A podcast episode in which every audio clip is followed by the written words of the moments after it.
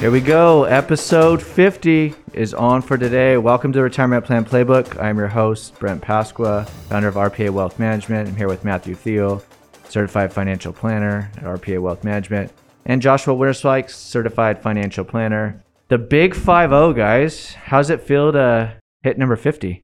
I'm excited. Uh, You know, we started this project. I think we agreed to try like 12 episodes. And, you know, it's been a lot of ups and downs, but here we are, episode 50. Excited for 50 more. I can't believe it's already 50. I think it's- time's just flying by. You know, it seemed like yesterday we were just getting this all started and now it's already 50. So it's been a lot of fun. It's a lot more fun than the first ones, where weren't, isn't it? Yeah, I think, you know, just like anything with practice, you get a little bit more comfortable. I think, you know, leading up to the podcast, it's a little nerve wracking like when you're first doing them, but now it's, I think it's turned into more excitement. What have you enjoyed most about doing the podcast, Matt? Um, you know, I actually just like the banter um, with the three of us. It's fun to get out, talk about your thoughts, and hear your, your perspective, as, as well as you know, work and refine my own. And then I also like the feedback we get from clients and prospective clients, like, "Oh, I heard your podcast. I li- I liked it." So that feels good. Yeah, that that does feel good. And yeah, I I also just like the bl- banter, you know, actually having a little structure to a conversation with you guys and seeing your thoughts on things maybe I didn't even know. Um so it's just been a lot of fun and fun to share it with, you know, our listeners, family and friends. Yeah, I think it's a great forum to be able to, to fill people in on what's going on. Yeah, absolutely. All right, well, let's get into the hot take headlines. Uh, Amazon founder Jeff Bezos will fly to space on Blue Origin's inaugural space flight. Uh, the trip will take place next month. Um, Blue Origin is planning on sending three people in its first manned flight Bezos, his brother, and one lucky bidder. What's your thought on this? It seems a little crazy. Yeah, so the richest man in the world is going to space. Um, uh, and I guess he's going to be the first citizen shot up to space, which is quite interesting. Um, you know, when you the headline, you think like, oh wow, that's crazy. He's going to be gone for like you know two months or something like that. But I think he's just like kind of going up, like he's going to get to peak at the Earth and then he's coming back down. I don't know. To me, it sounds risky, but you know, the world's richest guy, he started Amazon, doesn't have a lot to lose at this point, right? Well, I think that, you know, especially just building his business, he took a lot of risks to to achieve what he's already accomplished. I'm sure he has a pretty big appetite for risk. And I think in the article it said that it was always his dream since he was like five to go to space. It's pretty cool that you know he made that dream come true for himself. But I think you know it is pretty crazy to think that they're only going to be up there for I think they said like three minutes where they get to be out of their seats and then they come back down to Earth. And what did that last seat go for? Was it like 28 million? Oh, I don't, know. Did the bidding finish? I think the bidding's finished in the last guy actually. He he won it. Wow. I, I could be wrong, but I want to say the the seat actually was like 28 million. I don't know if I spent 28 million to go to space for three minutes. So, how long is this whole trip? I mean, I don't know how long it takes to get up. I mean, imagine maybe a couple hours or less. I mean, you said he doesn't have a lot to lose, but I mean, if you're uh, a bit multi multi billionaire, I guess you do kind of have a lot to lose, right? Because you could lose your life of a life of luxury that he probably lives. Yeah, yeah, absolutely. And it, it makes sense now that he stepped down, you know, as the CEO of Amazon, and now he's just focusing on this Blue Origin. But in the beginning of uh, one of the articles I read on this story, and it was funny because it's they pinned it as like the battle of the billionaires for like to travel to space. I thought that was pretty funny. this is probably what we're going to hear about the next 10 years is all these billionaires, Musk, Branson, and um, Bezos battle it out over who gets to control space tourism. yeah, it's like space, the moon, Mars. Does NASA have their hand in any of this, or they they, do they assist in any of this? yeah, I think NASA hands out some contracts um, to, to launch satellites on the SpaceX side. I don't know if Blue Origin is doing that. But for the most part, a, a lot of these Musk, uh, Bezos, and I believe Branson are doing a lot of the funding of this with their own pockets. So they have to be pretty confident. At least Bezos has to be pretty confident that this thing can get up and get back, right? Yeah, yeah, and I think it's not as you're not going as far into space. I think, like Matt said, you're kind of going to like the edge, um, you know, like of our atmosphere, just so it has that feeling that you're really deep into space, and then you come back down. He's not traveling to the moon or anything, or like to the space station or to Mars. Well, I guess it's it's interesting too because if he goes up and he comes back safe, it's be curious to see what happens from there. Yeah, and it's showing that he believes in you know his company and, and the mission and making you know other people feel confident because you know I think their goal is to send tons of civilians into space that want to go. Would you go up? I would, just not for twenty eight million dollars. Would you go up? Uh, no, I'm cool here. Like, uh, there's nothing in space for me. Uh, I'll take your position. I have kids. just Uh, the thrill, huh? You don't you don't want to. It'd be pretty cool to say you went to space and to see space. I mean, just uh, that's what's kind of alluring to me. I mean, I don't like flying over the ocean, so like, I'm cool. So El Salvador, one of the poorest countries in the world, has become the first country to approve Bitcoin as their legal tender. The El Salvadorian government has said it hopes the move to Bitcoin would help the 70% of its population that doesn't have access to traditional financial services. What's happening here with this? It's been in the news, it's been reported a lot. What are they planning on doing with Bitcoin there? Yeah, so it's kind of a confusing story. Um, so El Salvador, like many South American countries, uses the dollar as, as their currency, um, and they are gonna ha- start accepting Bitcoin. Essen- Essentially, uh, merchants and the governments, which which is interesting, and we'll we'll see how you know Bitcoin does in this. You know, but I, I for one, I don't know about you guys. I'm just getting sick of hearing about Bitcoin. A- And the problem is the people who like Bitcoin so much are just like really annoying about it, either online or on TV. It's like, dude, we get it. You're into Bitcoin. That's cool. Changing their uh, profile pics with laser eyes. Yeah, exactly. Um, but for the most part, to me, it, this is a much smaller story than being talked about in the news. El Salvador is a very small country. Um, every state in the United States is larger than El Salvador. You know, we'll see. So how would they exchange it? I mean, you go to the market and you're going to use a Bitcoin debit card of some sort. Like, how are you exchanging? You're paying it in a, and how are you transferring money? Well, that's a, that's a good, a good question, Brian. I don't think they've figured that out yet. I just think they're going for the headline here. And then the other thing too is it's one of the poorest countries. Uh, you know, not only in, in is it South or Central America? Central America. They're in Yeah, Central one of the America? poorest countries in Central. So they're one of the poorest countries in Central America, and you know, one Bitcoin is what thirty, forty thousand dollars. So I don't know. Yeah, and what's confusing to me about it is like if Bitcoin's value is constantly moving, you know, you have stability here with the dollar. So if something costs a dollar, you exchange it for a dollar. It's a, it costs a dollar, you know what your profit and losses are on that product. But if you're exchanging something there and Bitcoin's value is constantly moving, like are you adjusting prices in the supermarket every second based on, you know, a pound of meat costs a different now than it does 10 minutes ago because Bitcoin's constantly moving? Yeah, so if Bitcoin drops ten percent like it does on a regular basis, then are they gonna, you know, drop the price of uh, the the beef they're selling? Uh, it's interesting. I don't know. I don't know how they're gonna all work that out. I think that's all still being managed, but it is, you know, risk. There's a lot of risk involved in this too. I know that, you know, just reading through the story and and researching this a little bit, you know, using the U.S. dollar can be a little bit more stable and kind of a disadvantage to these poorer company, uh, countries because there's just not as much room for growth using the US dollar as their legal tender. So I think one of the, you know, reasons why also is El Salvador saying we're a really poor country using Bitcoin for our legal tender could also have some upside with the growth. So paying off debt, um, you know, we we have Bitcoin at 30,000, it grew to 60,000. We could use some of that growth to pay off of our country's debt or use it for infrastructure and stuff like that. But then, you know, it's not talked about what if it goes the opposite way and loses? Like what happens then? So you're just, you know, you're adding more risk to, you know, this country that's already extremely poor. I'm not very confident in, in that. Well, we'll see how it plays out, and it'll be interesting over the next couple of months and years to see where it goes from here, I guess. Yeah. Yeah. All right, let's get into the retirement planning corner for our 50th episode. Uh, we have a great topic today. We're going to talk about the three things for each of us that we've really thought about, uh, learned since we've been not only financial advisors, but since we started this podcast, uh, in areas of just great knowledge of, of topics and headlines of stuff financially that we can do. And we're going to go through our, our lessons of what we've learned. Matt, why don't we kick off retirement planning corner about some of the planning lessons that you've learned since over the last couple of years?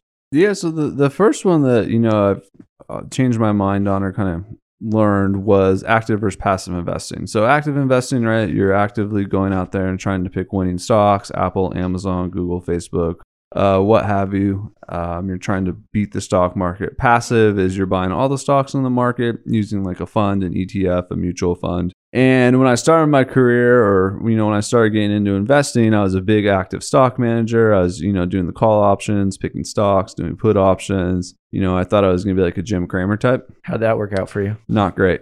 And so I actually stopped investing for like a year because I was like so beaten down after the financial crisis. Were you in cash or were you just hold, held your positions? Uh, cash, and then I held a few positions.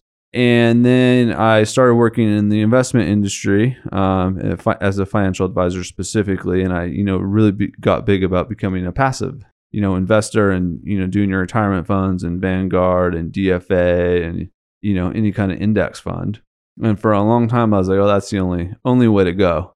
But I, have recently changed my mind, and I, I believe a, a, really good strategy for a lot of people, if you are into the stock market and you want to follow, is doing your retirement retirement accounts passive, because um, that's the best way to get predictable growth. And then, um, you know, creating yourself a trading account or a speculation account, and you know, buying good stocks or good businesses and holding them for forever. Like you know, I basically buy stock and I don't really ever sell it. That's assuming you want to put the time into it. Yeah, assuming you want to put the time into it, yes. And you enjoy it. Yeah, I mean, you have to. It's got to be kind of like a semi hobby for yours. Yeah, is that your recommendation for a lot of everyday people, or is it just sort of your thought on where the market has moved and how you can manage portfolios? I think it's my recommend. It's my recommendation certainly for people who are interested in the stock market and you know want to invest some of their their savings um, to to go that route you know, build a portfolio of 10 to 20 stocks. Um, but, you know, don't turn it over too frequently. Like you need to hold them for five to 10 years. Right. And then on the retirement side, definitely do the Vanguard DFA passive funds.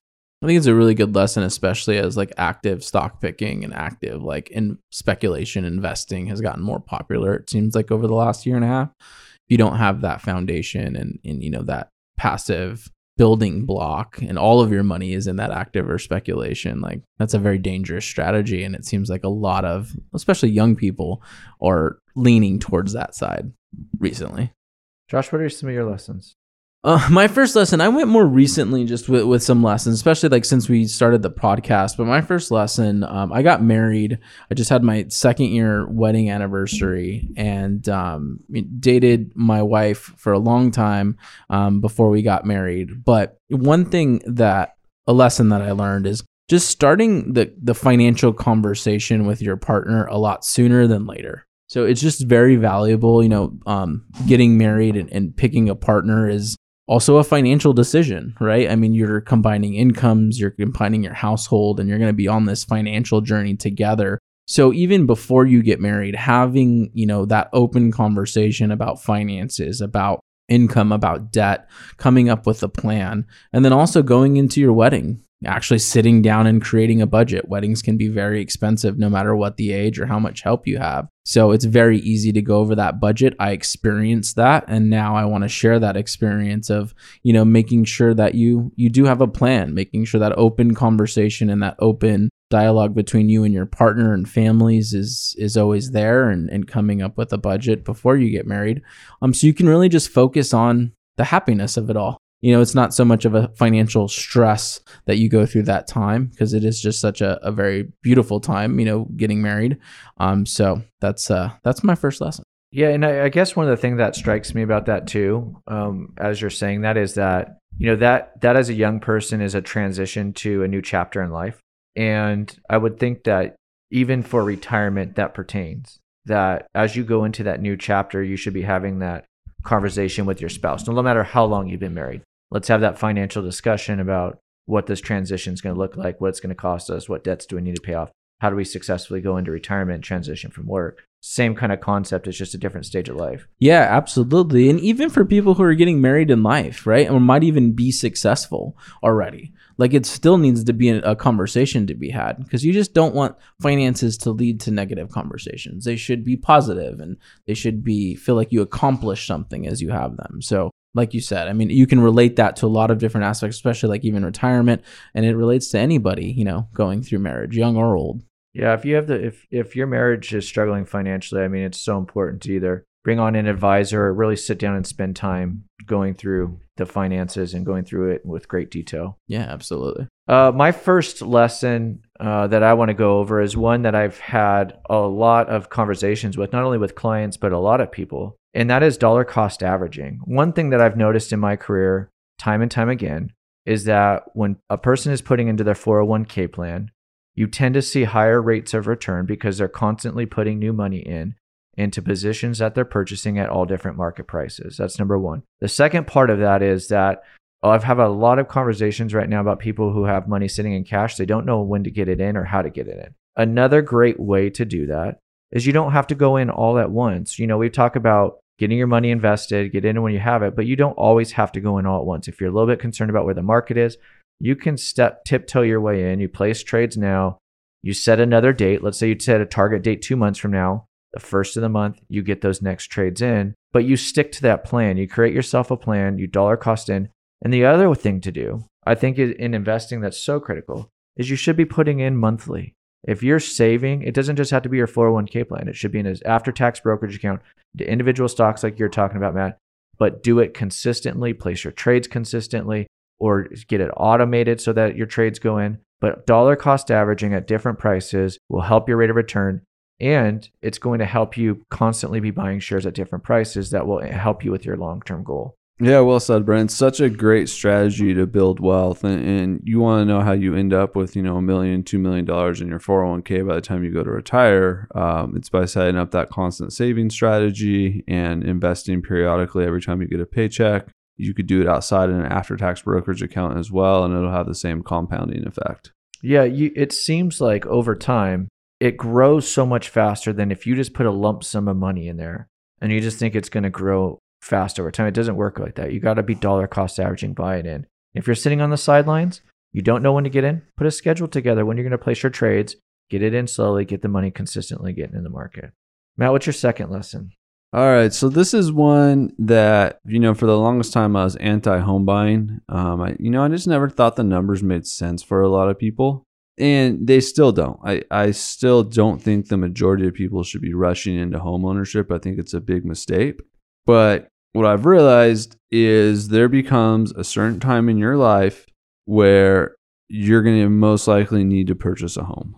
And it happens with a life change. Typically, you know, most likely it'll be with a child.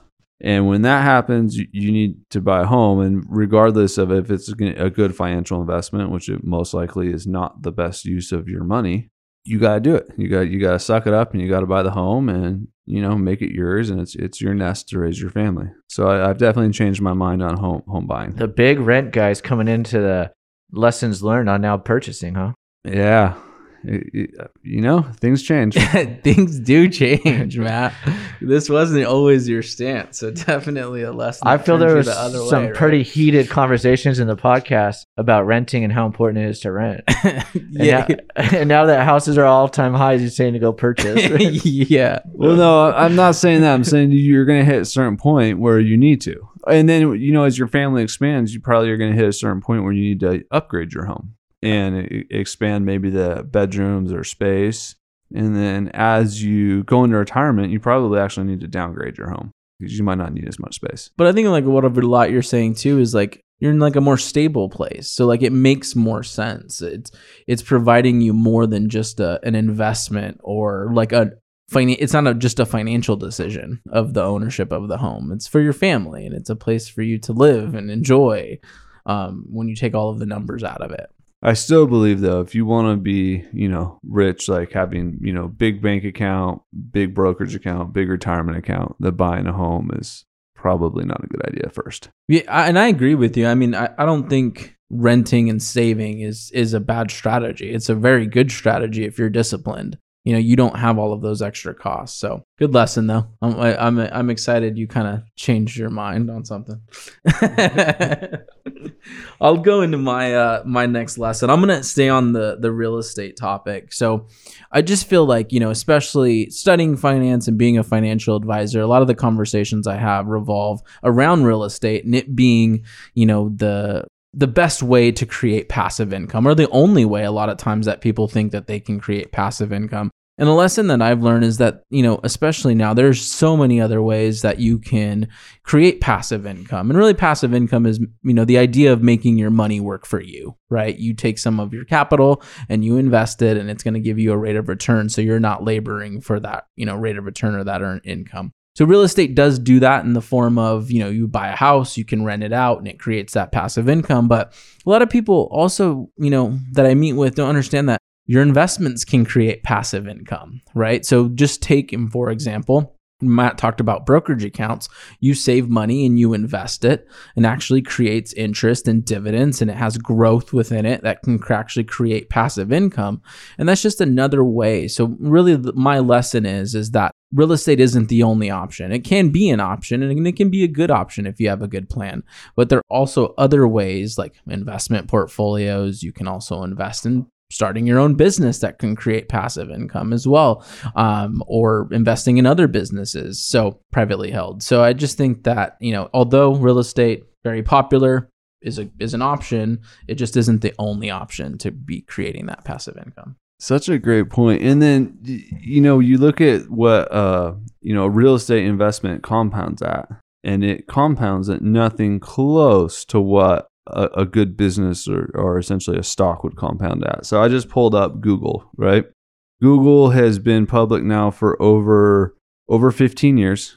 Its 15 year average compound um, rate is 18.3% per year.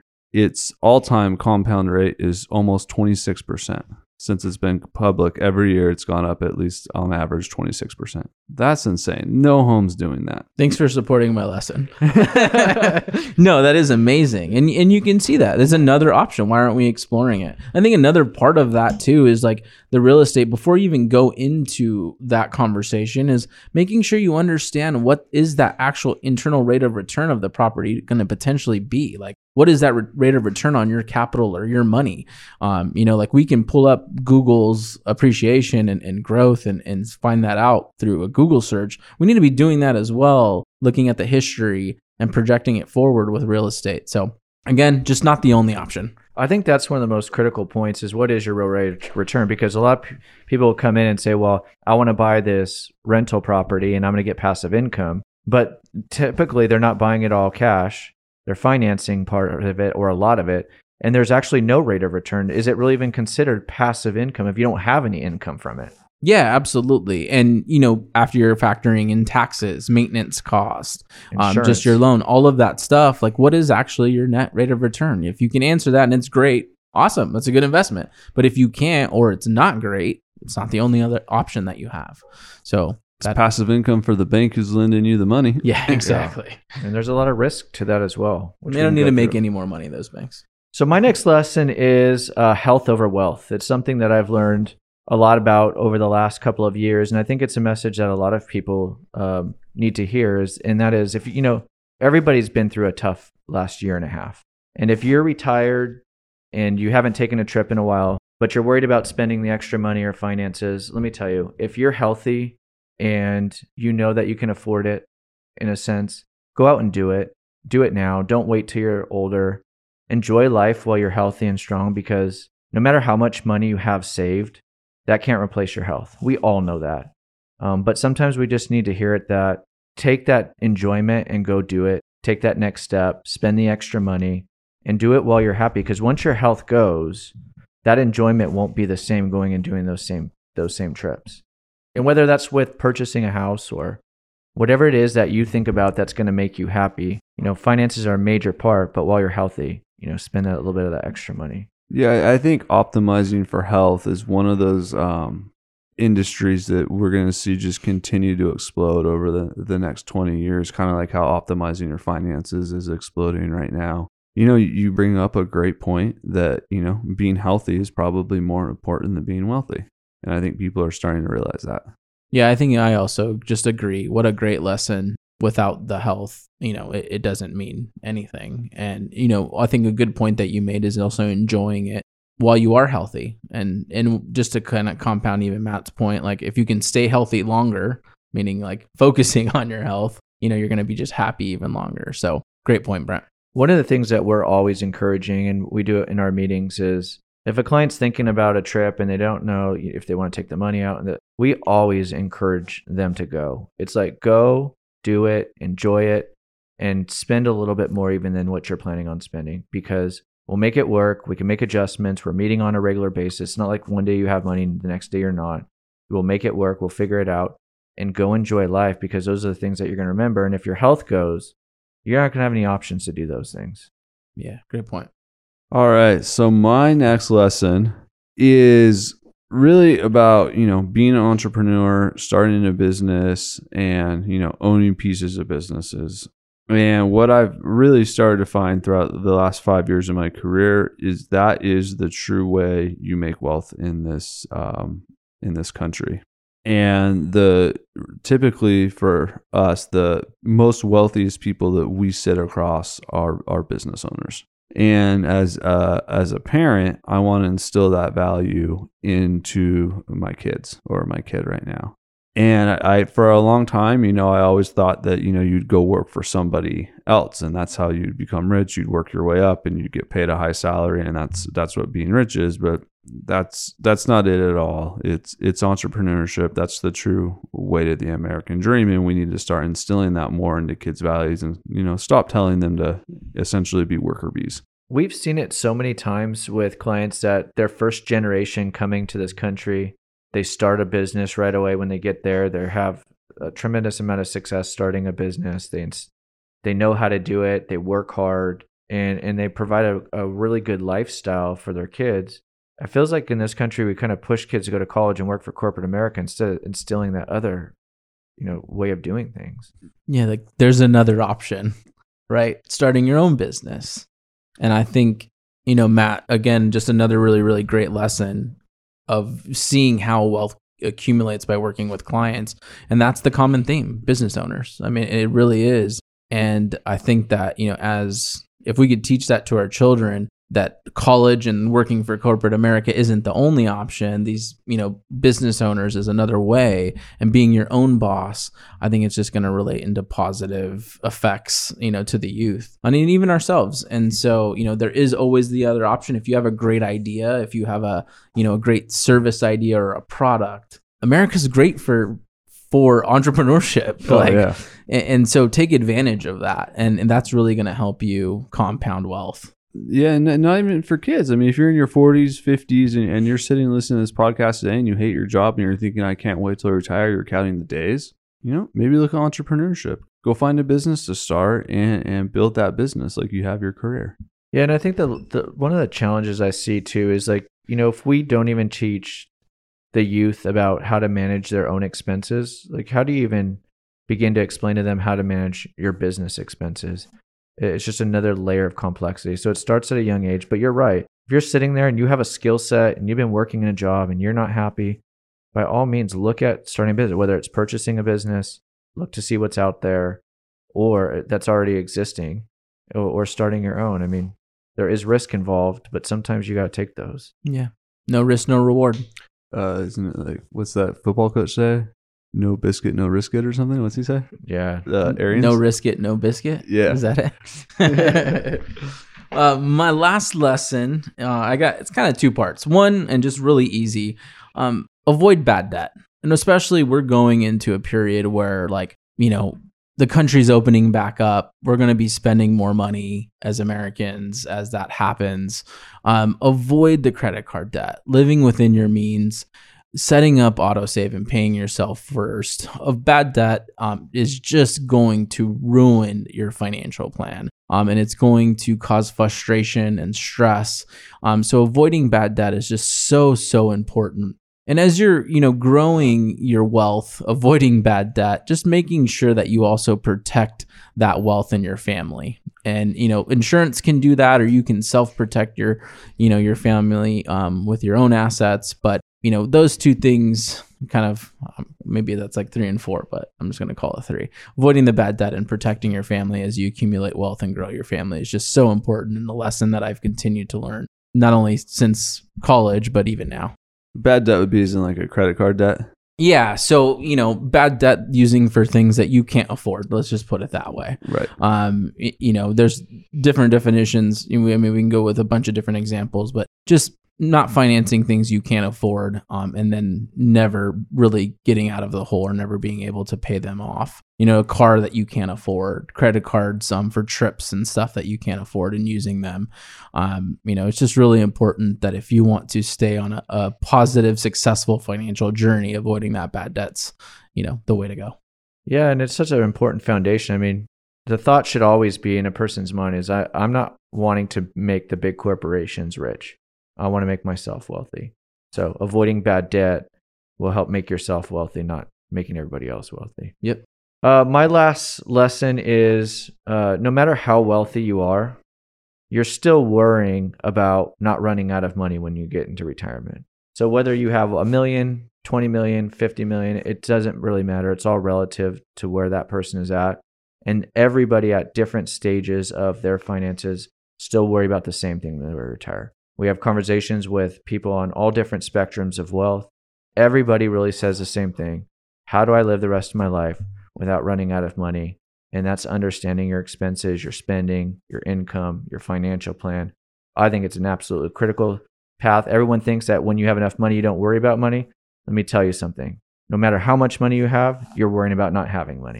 Josh, what's that uh, rap song? More money, more problems. Yeah, absolutely. Mase P Diddy. Yes. And Puff Daddy, I don't know his name today, but Well, that was like what 20, 25 years ago that song came out. yeah, I like that song. by the Uh, the more I've grown in the industry, the, the more I've seen that. The more money people have that come into our office, the more problems they have, and the more complexities there is. It's absolutely true. it's so true.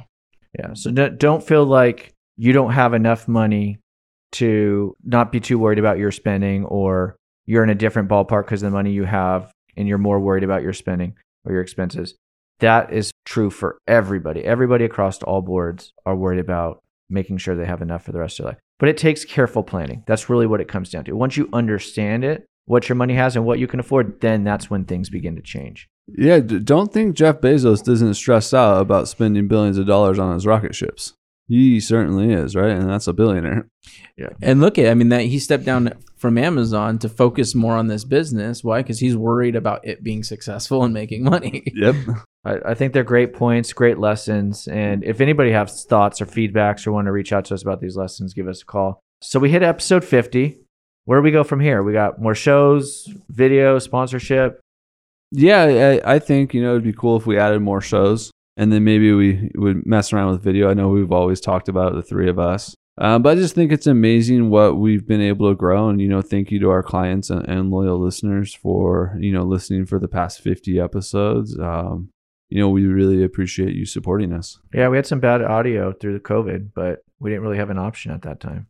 Yeah, that was a, a scary time, and you know the the you don't want to stop the pod because you want to keep it going. You want to be consistent, and you want to put out you know content for listeners at that point. So yeah, sorry about the audio. Yeah, and we we love feedback, and I just can't believe again that we've already had 50 shows. But thank you to all the listeners and everyone who's kind of supported the podcast and us. It's been so fun, and looking forward to continuing to do the podcast.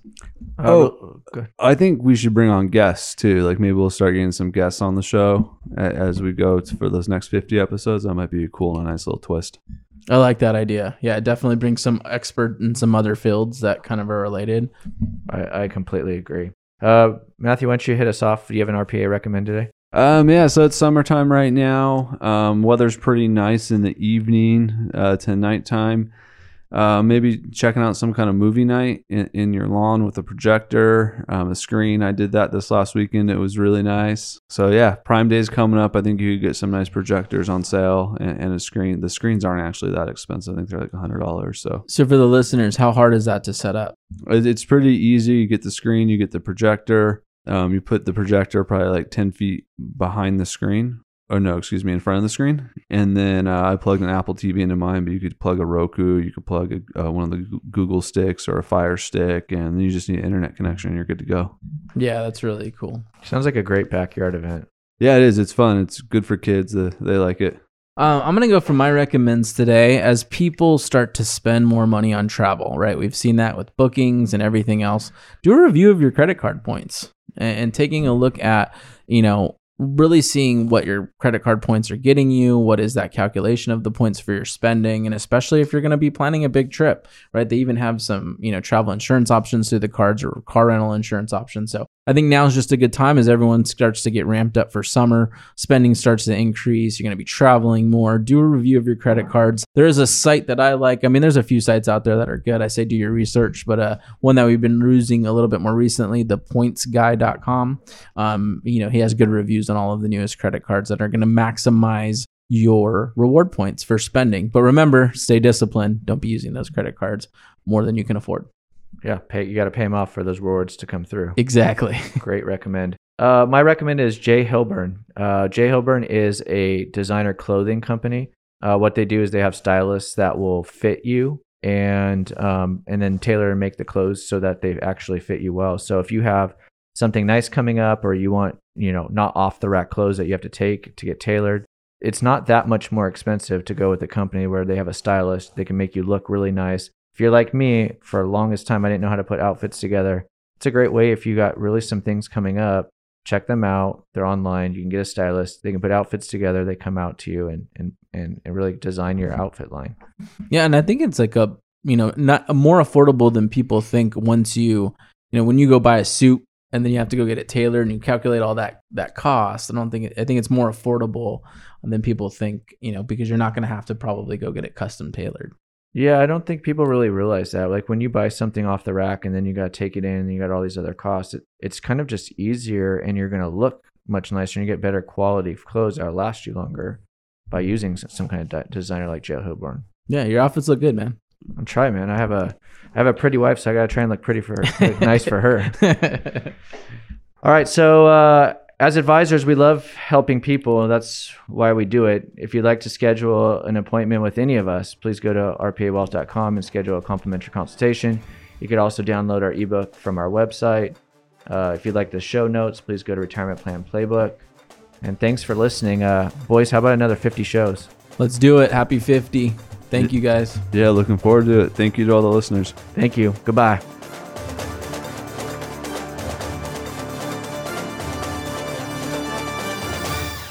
RPA Wealth Management is a state registered investment advisor located in Rancho Cucamonga, California. Registration does not imply a certain level of skill or training. RPA Wealth Management may only transact business in those states and jurisdictions in which it is registered or qualifies for an exemption or exclusion from registration requirements. A copy of RPA Wealth Management's current disclosure statement, Form ADV Part 1, containing RPA Wealth Management's business operations, services, and fees is available by accessing the SEC's Investment Advisor public disclosure website. RPA Wealth Management will provide provide Form ADV Part 2A from brochure and 2B brochure supplement to interested parties upon request. Information provided on this podcast should not be construed as a solicitation or offer or recommendation to acquire or dispose of any investment or engage in any other transaction. RPA Wealth Management does not render or offer to render personal investment advice or financial planning advice through its podcasts. RPA Wealth Management podcasts are intended for information and educational purposes only.